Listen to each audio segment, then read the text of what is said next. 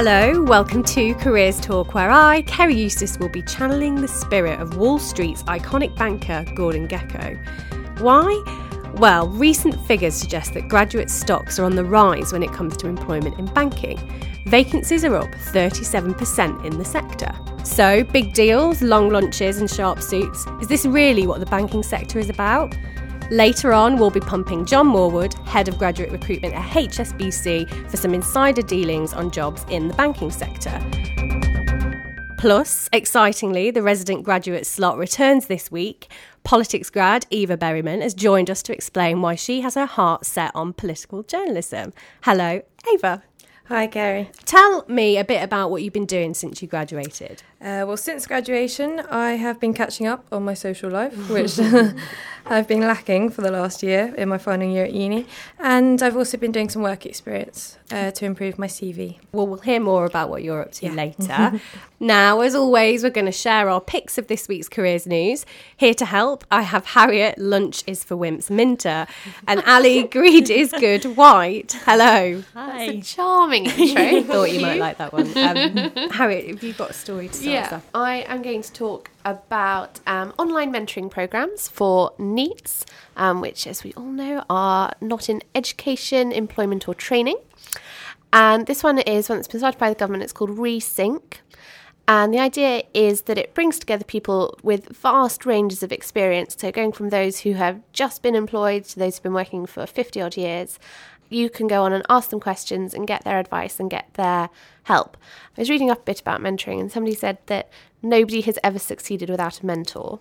And I think that's really true. Yeah. I think it's so lovely to have somebody that you can sound your ideas off about, you can go to outside of your organisation and say, oh, I'm really worried about this, or I've got a problem with this, or how do I deal with this? And they have the experience and wisdom to help you talk it through and find a solution to it. The whole point of Resync is that it's aimed at people who are trying to get a job at the moment. And um, so you can go in and ask them questions about how to do it, what you should apply for, what things you're suited at. If you're interested in a specific career, you can go on there and try and find somebody who's in that career and ask them what it's like.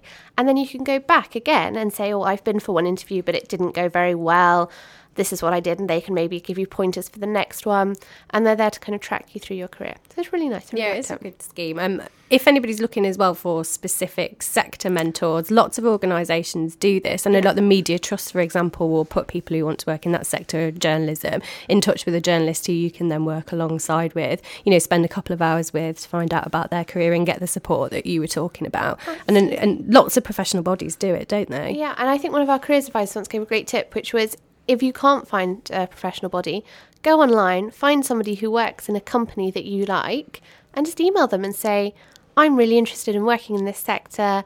I've read a bit about you. Could you spare mm. half an hour for a coffee? I would be very, very grateful. And actually, most people are quite flattered when you do that. Definitely. Well, I've got a story about people that are striking out by themselves, and it's graduate entrepreneurs. And there was a survey of a thousand students graduating in 2010 and 2011 by specialist SME insurer Hiscox, showing that 32% have a business idea and are making plans to start their own business in the near future. And 60% of these graduates opt for traditional business over pure online enterprises. So, you know, that's quite interesting as well that areas like retail and IT are fields they hope to succeed in because I think you think entrepreneurs and you think some really like Dragon's Den type innovative product. But it's really interesting as well because one in three declared they started their course intending to start up a business. So it's not like they're plucking ideas out the sky, looking at the recession going, oh no. Uh. But I think there is an element of that as well. And it's funny as well because Harriet's got a Q&A coming up next ah, week. I'm running a Q&A yeah. next next week on how to become a graduate entrepreneur. And we've got people from the National Council for Graduate Entrepreneurs, from Nesta, who give um, support and sometimes even money to uh, want to be entrepreneurs. And we've also got people who have been there and done it themselves, including one guy who started a software company from his back room back in 1993 when he was, you know, about 21 and sold it for 750 million pounds. Wow. I know. Yeah, I will be chatting him up. Okay, my story is about a um, survey that was commissioned by Orange to look into the hopes and aspirations of the class of 2010. And the findings were that flexible working is more important than money to new graduate job seekers, which I thought was really surprising. Um, that flexible working was so important and that yeah. people didn't care about salary. Um, I must say that flexible working was only sort of like 2% above salary mm, in their preferences. And actually, um, learning experiences and professional development was six, got 69% of their, mm. of their vote, whereas flexible working got 53% and salary got 51%. Okay. Um, Eva, what do you think? Is that are these priorities well, that you share? Well, I definitely agree. I was quite surprised just because I think after four years or three years at university, living off the student overdraft and everything like that, that people would really want, like you said, to take any job and anything that they can work their way up the ladder and get a good salary. But at the same time, I think in this day and age, students are prepared that they not only do they want to be flexible, but they need to be flexible because with the iPhone and everything, all the technology that you can use, you can work from home quite easily in the evening. You can work times that um, might suit you, but I think it can suit the employer as well. So I'm kind of surprised about the salary, but not so much about the flexible side of it because that kind of represents me, I think. And yeah. I think it's fair to say that these are more desirable things about a job. They're not yeah. demands that people are no. making in interview. Yeah. Um, but there was an interesting point in the story which said that the class of 2010 could be the start of a new generation of employees who work wherever and whenever it suits mm. them, you know, because of the emergence of technology mm. and stuff yeah. like that, which I thought was quite interesting. Because when I graduated, which is maybe six or seven years ago, um, it certainly wasn't a priority for me. No, well, I think flexible working sounds very nice until you are living in some dingy flat yeah. in a dodgy part of the city yeah. with an yes. unemployed flatmate who lounges around eating cornflakes in front of the TV, and then, then you want the to salary. go to an office. Yeah. yeah. or with a dodgy broadband connection. with a dodgy broadband. Yeah, we should pay for the heating in the winter. Right, we hosted a debate on the site this week about the value of a master's degree in the current job market. Um, it's clearly something a lot of you are concerned about. Ali, what was uh, this Q and A like? Yeah, it was great because we had a lot of different opinions, but a lot of people coming in to share their own experiences and advice as well. Um, sort of brings me on to my first point that I picked out. It was uh, one of our readers who graduated in 2004 who has an MSc, and he had some good advice about funding yourself through this because at the end of the day, it's quite a big investment. And he says, look, student loans are off limit as well because it's postgraduate. So look at private finance such as career development loans, but make sure you can afford it. You know, um, you have to really think about what you're going to be earning afterwards because, you know, you, you saddle yourself with that debt. If you're not going to, he says around, you need to earn about £25,000 to be able to make the average repayment on, you know, the kind of loan you might need to take. So it's well, well worth thinking about what you're going to do afterwards before you sort of embark on that course. And looking at it a different way, I found this really interesting was um, masters can actually help you if you've had a long break from your specialist kind of area. So if you've left that your workplace for one reason or another and are hesitant to come back in from the cold, as it were, is maybe find a practically orientated master's program which can kind of act as a refresher, enhance your skills and your know-how, and maybe just be the thing you need to make that step back into your particular area of expertise. So good advice there. And last of all, um, it was uh, some good advice from one of our panelists about you know recruiters want to know why you decided to do this course and what you gained from it. You know some of the skepticism that surrounds postgrad sometimes comes from interviewing them and finding they're unable to articulate what they've gained from the program and what they can bring to the workplace from that so, you know, you've got to really have a clear view of what you want to gain from the outset and provide evidence of the added value that your course has provided you. So, you know, at the end of the day, giving your qualification up on a bit of paper on your CV or whatever is not just going to wow them, you know, knock them dead. You've got to really show them what why you did it and what you, you gained from it. So, what were the employers' thoughts about the value of it? Is it still something worthwhile doing or? Perhaps not? Is um, experience more valuable? Yeah, well, there's obviously certain areas where it's you know almost essential, like obviously academia and um, stuff like engineering. I think the specialist areas there, and there's some more advice on the chat. I think work experience is really valued, and a lot of people said that. And even if you can get your work experience before you do your master's program, because um, I think employers are more often than not wanting to see real life experience. But at the end of the day, that doesn't mean you shouldn't do a master's program. I think the other overriding message you don't have to rush into it, you don't have to do it right now. You know, if you think a qualification will help you, you could be doing it in two years' time, perhaps. So Thanks very much. No problem. Now, so far in our series of podcasts about breaking into particularly popular professions, we've covered law, and next up we have the banking sector. Reason being, in some recent research from High Flyers, when it came to the volume of applications for each role, banking and finance was up there with the top three most popular sectors. Behind consumer goods and media, this sector gets on average of 74 applications for each role. So, to help your career to boom rather than bust, we're now joined by John Morwood, Head of Graduate Recruitment at HSBC, one of the world's largest banking and financial services organisations, and winner of Grad Employer of the Year at this year's Target Job Awards. He's going to be offering some advice to, better be careful how I say this, the would be bankers out there. Hello, John. Hello, Kerry, and I hope it does become a boom for everybody. Oh, good. Yeah. Well, let's just start off. What do we mean when we say banking? What are the sort of career options in this sector? I think it's a really good question because um, there's two major differences. One, you've got to look at investment banking, and second, you've got to look at retail and commercial banking. Everybody has that sort of image of investment banking. Of how can I put this? Uh, long lunches, liquid lunches, yeah. Porsches, flats here, there, and everywhere. But there's a very different world outside, as in the retail and commercial banking area. How do you divide up the various schemes? Well, you could say that investment banking is looking very much for analysts. So we're looking for people with a lot of analytical skills, but can also do relationship management at a very high level. The sort of person who'll be able to feel very comfortable in having a conversation with a, say, FTSE 100, managing director, CEO, that sort of individual. Concentration very much on people skills at a high level and analytical skills as well. And if you're looking at a bank that probably has an investment bank as well as a retail and commercial bank in its operation, as is the case with us, probably about a third of all graduate roles are going into that investment banking sector. So in that case, where's the other two thirds going? Well, the other two thirds go into a very different world of retail and commercial banking. That's your typical high street bank or your commercial centres. And what you're looking for there is, as regards the commercial centres, it's again people that can actually um, develop a very good working relationship with company directors of a whole range of different firm types, from the small firm that may be on an industrial estate, right through to a firm that may be multinational, but may be just short of stock exchange listing. So again, we're looking for uh, people who can read a balance sheet, they can actually talk business language with a firm, but also may have a bit of a more entrepreneurial slant there. Flip that over, and you've got the third category, which is very much the retail side of a bank, and that's very much the high street. And all of a sudden, although business judgment is still important, much more important is the leadership element. Because a lot of banks, what they're doing in this particular area, are looking for the future leaders of the bank.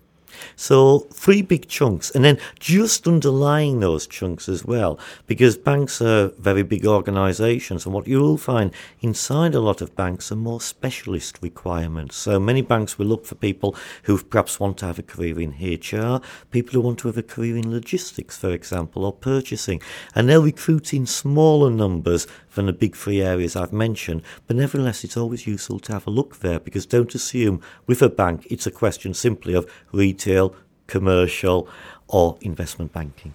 Did you have any talent attraction problems following the recession when, you know, it was kind of going through a bit of an image crisis, banking, wasn't it? How did that affect um, what you're doing? It's a really interesting question because um, what we found was that certainly, and, and this applies a, across the investment banking, interesting investment banking, when people like Lehman's were going down, all of a sudden nobody w- was applying for investment banking at all. Is that because there weren't any jobs or they just weren't applying? Um, some people weren't applying. Um, also, a lot of investment banks actually then took their intake in from people who are already working with other investment banks that had then failed. So the truth is, there's probably a limited supply there as well. It seems, John, that that image crisis is now sort of uh, faded away slightly. Applications are up 33% now in the sector, according to the High Flyers research. Um, what's driving that within the sector, do you think? I, I think you're absolutely right. Um, a lot of people have actually said, right, okay, um, um, they've got over that feeling that banking may not be for them. They've got over the fact that there's been a lot of adverse press. And also, they've probably realised that there are some banks that, you know, hey, didn't have to take money from the government, that their investment banking arms actually um, were able to withstand the problems. And therefore, there's a belief, in a way, that the organisations that are actually left, because they have gone through a rough time and emerged safe outside that rough time, then they're even more worthwhile organisations to work for.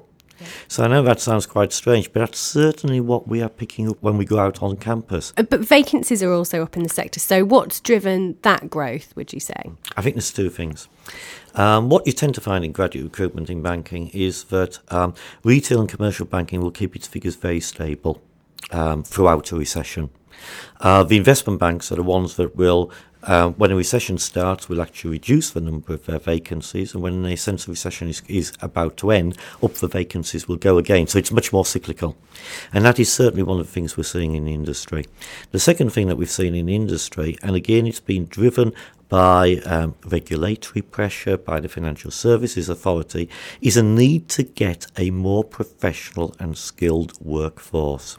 And so, what you're seeing um, many employers doing now is actually increasing their numbers, whereas previously they might have said, Look, we're only going to recruit this number of graduates because we know what the future leadership numbers are that we need in six or eight years' time, and therefore that's the number of graduates we need. What they're actually considering is actually bringing graduates to do other, what we might have referred to as non graduate jobs. Do you think that graduates have a um, accurate perception of what it's like in banking? I mean, you said that people that were thinking about investment had now been considering roles in retail. Are there any sort of myths out there about what banking is about?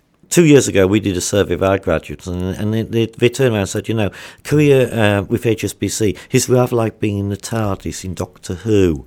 You know, you look at it from the outside, and you don't really know the wonderful things that are in there until you actually get in, yeah. which I thought was not only being a Doctor Who buff, but I thought that was really, really a very telling point. And so what we, we've done, and we've spent a lot of time doing, is actually getting our graduates out there to talk with undergraduates at university and say, look, hey, this is what you may think banking is, but actually, this is what I do on a day to day basis. So I think there are still some misconceptions out there, but they're getting reduced in numbers. Um, graduate schemes and training schemes are quite a prevalent way into the industry. Can you think of any things that what has impressed you about this year's round of graduates? You know, what are they doing right, and what does it take to stand out and impress you? I think there's been a major change in, in, in, the, in the graduate approach this year. People who've been coming up to us at careers fairs have done their research. They know exactly what HSBC does. They've been through the website, they've worked out the schemes that they actually want to apply for, and they come to you with very, very specific questions. That's the first time we've actually had that. So the graduates are much more prepared can you give us any examples of the questions that perhaps they asked, or the ones that are, are going to hit the mark when they come and speak to you? Yeah. Um, for example, you, you um, previously in the past, someone would go and say, "Look, I've perhaps been on your website. I'm interested in um, details of uh, the retail management scheme." Here's what one graduate that subsequently joined us actually did. And this is where it, it, it, has got really, really interesting. Uh, they turned around and said, I went onto your website, I looked at the values page. And then I decided I was going to test your values because we make a great play on our website about the customer service proposition, what we actually do. Uh, so, how can I put this? Get this. They actually went round and tested the service that we actually gave in one of our branches. They then compared it against the service they got with three of our competitors. On the basis of their experience, then they decided to apply. Now, that's the first time I've ever come across that approach, but it was very, very interesting. Yeah, definitely. I think that's something that other people should take note of, don't you? And uh, what else would sort of stand out? Maybe it's sort of application stage. I mean, what are the sort of the best practices when it comes to applying for the scheme directly? Best practices. Make sure that you get into the mindset that this is the one job application you are actually going to make and tailor your application accordingly. You know, it does give a game away when you're looking for an application form uh, about why someone wants to join HSBC and they go, I would love to have a career in Sony uh, because they simply haven't altered the application form from the application form they submitted to Sony, obviously, uh, previously. So do please tailor your application. And also, um, spend some time going onto the website, having a word with, say, the grads at university to find out the key things we are looking for and tailor your application accordingly. We know that 15% of all applicants will fail on application form or if as we do, we don't use an application form on some of our schemes, we use candidate questionnaires, whereby people are saying, in a way, I haven't got the experience you're looking for. So make sure you do articulate you have got the experience we're looking for. Second thing is people will fail unbelievably at numerical and verbal reasoning stage on the recruitment process. And how can I put this? 30% of all applicants will fail on numerical reasoning, which sounds awful indeed. And probably about 10% of all applicants will fail on verbal reasoning. Now, many employers will actually put tests on their website. So, hey, guess what? Practice using the tests that are put on the website, folks. And then 20 odd percent of all grads will fail when they come to telephone interview. Now, this is before the assessment centre, and they'll fail because they haven't actually prepared. And preparation is really key here. So, all employers will be looking for the same things, guys. They'll be looking for how well do you work with people, they'll be looking for how well do you lead a team, they'll be looking for how well do you do this customer thing. What have you done outside your academic um, studies to actually develop yourselves? And have you got a passion for developing yourself? And yes, we'll also bear in mind, as I said, that a lot of these schemes leading to leadership. And in order to be a leader, you need to make decisions. You need to have MI to make decisions. Can you show that you can use data to drive a decision? Now, if you can prepare examples which show you've already done that, you're on to a winner. But here's the icing on top of the cake, if I can put it like that. When I'm recruiting people, I want them to show how great they are, but I have a supplementary question. And a supplementary question always goes like this You've given me a great example of where you've actually led people. Now tell me of an example where it didn't work so well but what you learned from it. Now, folks, I don't actually give a damn about people getting it wrong because, hey, guess what? We do all the time. What I am interested in is what you've learned from it. So, if you can prepare examples of good and bad, you're going to get through this telephone interview. You aren't going to be one of the 20% of people who fail. Excellent advice, John. Um, you've given us loads of tips there, but have you got a parting piece of advice that you'd like to give to our listeners? Two pieces of advice. One, don't believe that you cannot apply for banking because you haven't got a degree in a finance or related subject. Only 50% of my grads have a degree in banking, accountancy, economics, business studies, that sort of thing. One of my best retail um, um, graduates as a degree in nursing, so I leave you with that thought. And the second thing is please, please, please, please, please seize the opportunity of getting work experience either through an internship scheme, and we, like a number of our competitors, do first year internships as well as penultimate year internships, because at the end of the day, of our applicants, 40% of people will have had work experience but 65% of our successful applicants have had work experience. So make sure you get out there, get some effective work experience that you could talk to us about. Thanks, John. I've got to ask though, how do you go from nursing to banking, retail banking? And you know, it's a really interesting question. And I had to sort of, you know, take 10 and have a coffee to think about it. But if you think of retail banking as being where you don't know what any day is going to be, you've really got to inspire your team to serve the customer you're totally driven by the customer, by who's coming in through that door or phoning up. Perhaps it's not as different from things like Holby City as you might think, except hopefully it hasn't got the blood attached. But there you go. So they successfully identified their transferable skills and communicated those to you then? And that's one of the secrets, really, is think of the skills you learn. Don't be um, misled by thinking it's all about the academic discipline. It's what are the transferable skills you've learned. It's how do I serve a customer, whoever that customer may have been. How do I handle a bit of pressure? How do I lead people through difficult situations? And that's the skills that anybody's looking for. Thanks again to John Morwood from HSBC. We're off to France now for a charmingly themed Jobs Top 10. Charlie Vincent from Guardian Jobs is here to help Ali reveal the chart. Kicking off the countdown at 10, we have a role for a translator with the French Embassy. At 9, it's an online content executive from Orchard Recruitment. In at 8, Prospero Teaching are looking for a French and drama teacher. Aquent are looking for media sales executives at 7. Six is a project officer for Reprieve. Into the top 5 with Net-a-Porter, recruiting for an advertising and partnerships executive. We've a PR manager in Monte Carlo at four. And a senior secretary based in the south of France from Amanda Newell at 3. Un petit peu away from the top spot at two, it's an editor in Global Project Finance from the Media Network. But Le Premier spot this week goes to Médecins Sans Frontières, who are recruiting for doctors, nurses, and much, much more. For more info, to apply, or to find something completely different, you can visit guardianjobs.co.uk.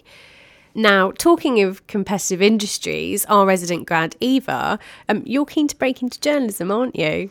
Why is that? Why on earth would you want to do that then? Some people would say I'm crazy trying to get into such a competitive industry, but I did consider doing a conversion course into law, but decided that my heart wasn't in it and that I wanted to do something that I enjoyed and that the skills involved were something that I thought I was good at or that I could develop. And so that was why, really, yeah. What sort of exposure have you had to journalism then that made you really interested in it? Um, initially, I did some work experience at the Independent on the travel desk, and I enjoyed that. And then when I went to university, I got involved with the student paper, met some really great people, got some experience, and thought it might be an industry I'd like to get into. And so then looking at how you go about doing it, realised that work experience I think was key for to get onto a postgrad course. And so that's what I've kind of been working at at the moment, and that's what I hope to work at over the next year before I apply for the course. What is the nitty gritty? You know, what do you like about it? Is it sort of finding stories? Is it interviewing people? Is it the writing process? What sort of captured your imagination there? For me, the main thing is the interaction with people and reporting on things that matter to people. But also for, on, a, on a day-to-day basis is meeting new people, um, interviewing people, talking to people. That really appeals to me. The writing as well, but the main thing is that for me. W- Were there any sort of standout stories that you broke on your Um, uni paper? I enjoyed working on a story about a local school that had been closed down, and there was a big debate because the students and a local community group wanted to turn it into a community centre, but there was a possibility that it would be sold to be made into private flats. And at my university, there was the argument that there were already far too many private flats. So I reported on that, and it was really interesting to see because it was local politics combined with student politics. So that was really interesting to see. On the subject of politics, you did a politics degree, didn't Yeah. you? So why did you choose that subject? And you also sort of pursued that, didn't you? Sort of experience what that was like. I spent my third year um, living in Strasbourg. Uh, I studied there, studied politics, but also did an internship at the European Parliament, which was a fantastic opportunity. I learned a lot. I almost didn't do the internship because I thought I should concentrate on my studies, but I was encouraged to do it, and now I'm really glad because I think people like that you do something that's outside the outside your comfort zone. Are there any journalists that sort of stand out for you that you sort of um, have influenced your career choice? Um, typical, I'd probably say, but Jon Snow. I love watching Channel 4 News. I think he does what a journalist should do, reports accurately, but also connects with the, the people that he's broadcasting to. So, what are the next steps for you then? Post grad? Um, well, I'm taking a year out. I'm actually moving to Paris in September. So I'm taking a year Wow. out because I want to work on writing. I want to actually get some, although I might have work experience, I want to try and do some writing. Um, and I also want to try and perfect my French because it's not, not, not, not there yet at all. So I'm going to do that and then apply for the postgrad and see what happens really. It's quite scary, but I think I'm quite excited about it all as well. Um, as somebody who's done a fair few placements already and you've got someone lined up, what sort of tips would you have for making the most of it? Um, one thing that I found when I apply through applications online and stuff like that, you don't have the personal touch. And I think phoning people, it just always makes a difference. Just phoning people and saying, Do you have any work experience? Recently, I found something that wasn't on the web or hadn't been put on the web yet. And I phoned up and said, Are you likely to? And they said yes. And so I was kind of the first person in there because I'd done it before they'd advertised the internship online. And I think that definitely helps. I think employers like to talk to people. So I'd say don't be afraid to just pick up the phone and phone people and ask. You've got nothing to lose, really. Absolutely. Thanks very much. Good luck. Thank you, thank you very much. Nearly time to close this deal, but not before we tell you about what's coming up on the site next week. Okay, August the 2nd, we've got How to Become a Graduate Entrepreneur, mentioned earlier in the show. August the 5th, we have Routes into Accountancy. And August the 6th, rounding off the week, we have The Rise of the User Experience Design Sector. And that's it for this week. Thanks very much to our guests, John Moorwood, Charlie Vincent from Guardian Jobs, our resident graduate, Eva Berryman, and of course, Harriet Minter and Ali White. Careers Talk was produced by Kate Taylor. I'm Kerry Eustace. Until next week, goodbye.